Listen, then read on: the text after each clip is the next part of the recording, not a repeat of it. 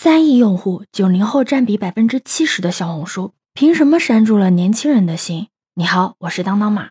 当我看到这个话题的时候啊，作为小红书的资深用户者，迫不及待的想要跟你们安利它。你知道的，小红书主要是个种草的平台，男女生的用户比例呢又是一比九，所以它的穿搭、护肤、美妆这三大品类是最受欢迎的。所以在小红书上做这三个品类的博主也有很多。他们致力于让小伙伴们变得更美、更优秀。今天我就要跟你分享一下我的宝藏博主。先分享的是穿搭类的博主。如果你平时穿衣风格是文艺通勤风格的，可以关注 S I S S I 陈小姐姐。她是真的可以把简约高级感把握的很好，全身色系都很简单。她的衣服大部分都是裁剪设计比较基础的百搭款式，用特别简单的单品就能穿出很时尚气质的效果。她就很擅长将西装、衬衫这些基础的单品很好的驾驭起来，凸显出那种气质感。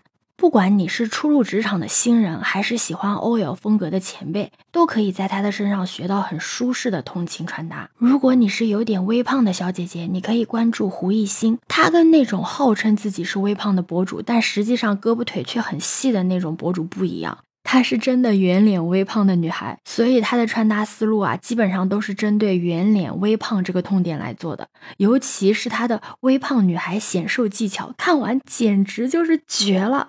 圆脸的身体又有点肉肉的女生，真的可以直接的模仿她。而且她大部分的穿搭都是用视频的形式展示的，不仅效果直观，而且都是无美颜无滤镜哦，特别的有说服力。而且他的微笑也真的很吸引我，时不时露出甜甜的微笑，谁能不心动呢？在他身上能感觉到那种对生活的自信，完全一点包袱都没有的。但是我最喜欢的穿搭博主还是图你什么呀？如果你跟我一样是喜欢港风复古风的话。可以直接 copy 他。你打开他的笔记的时候，可能会觉得都是花花绿绿的衣服，也太敢穿了吧。但是你认真看他的每一套的时候，就会发现，他虽然偏爱亮色系的衣服，但是不会破坏颜色不过三的穿搭法则。而且他的照片超有复古的味道的。他也很注意细节的搭配，像包包啊、帽子、鲜花、气球等等，都是可以让整个氛围感加满的。还有她标志性的羊毛卷发和大红唇，都非常的衬托她的气质。如果你想要去海边玩，又想拍出美美的照片，那么你一定要去看她的穿搭，还有她的拍照姿势。如果你是平时只会毕业拍旅客照的，一定要跟着她学一波，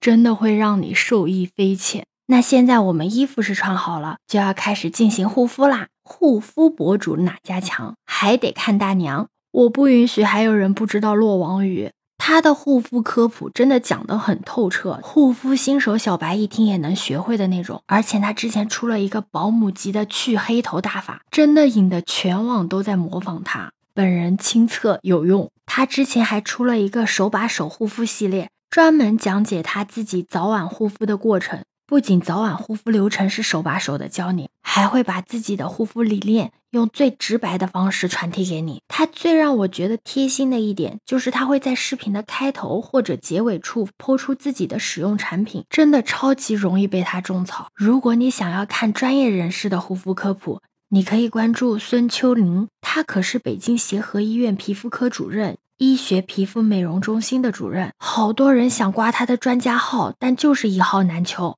他在小红书上有很多皮肤类问题的科普，用通俗易懂的方式给你建立基本的皮肤知识。如果你是过敏肌、痘痘肌或者有皮肤病，真的完全可以学习。他的视频主要是以问答的形式为主，很明确的告诉你该怎么做，不该怎么做。跟网上其他穿白大褂讲成分的博主比起来，孙秋宁医生的内容啊会更加的亲切权威。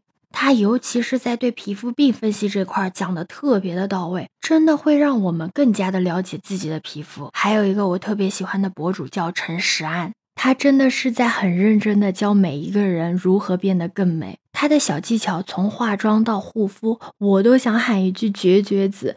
不仅简单好操作，而且他的讲解特别的容易懂。他每次讲的化妆技巧啊，我都要看好几遍，甚至都会抄课代表的笔记，真的比上课还要认真。像底妆怎么上啦，修容怎么自然啦，眉毛眼睛怎么画，这种很小很小的化妆细节，他都会专门的出一期来仔细的讲解。看完你就会有一种恍然大悟、被说服的感觉。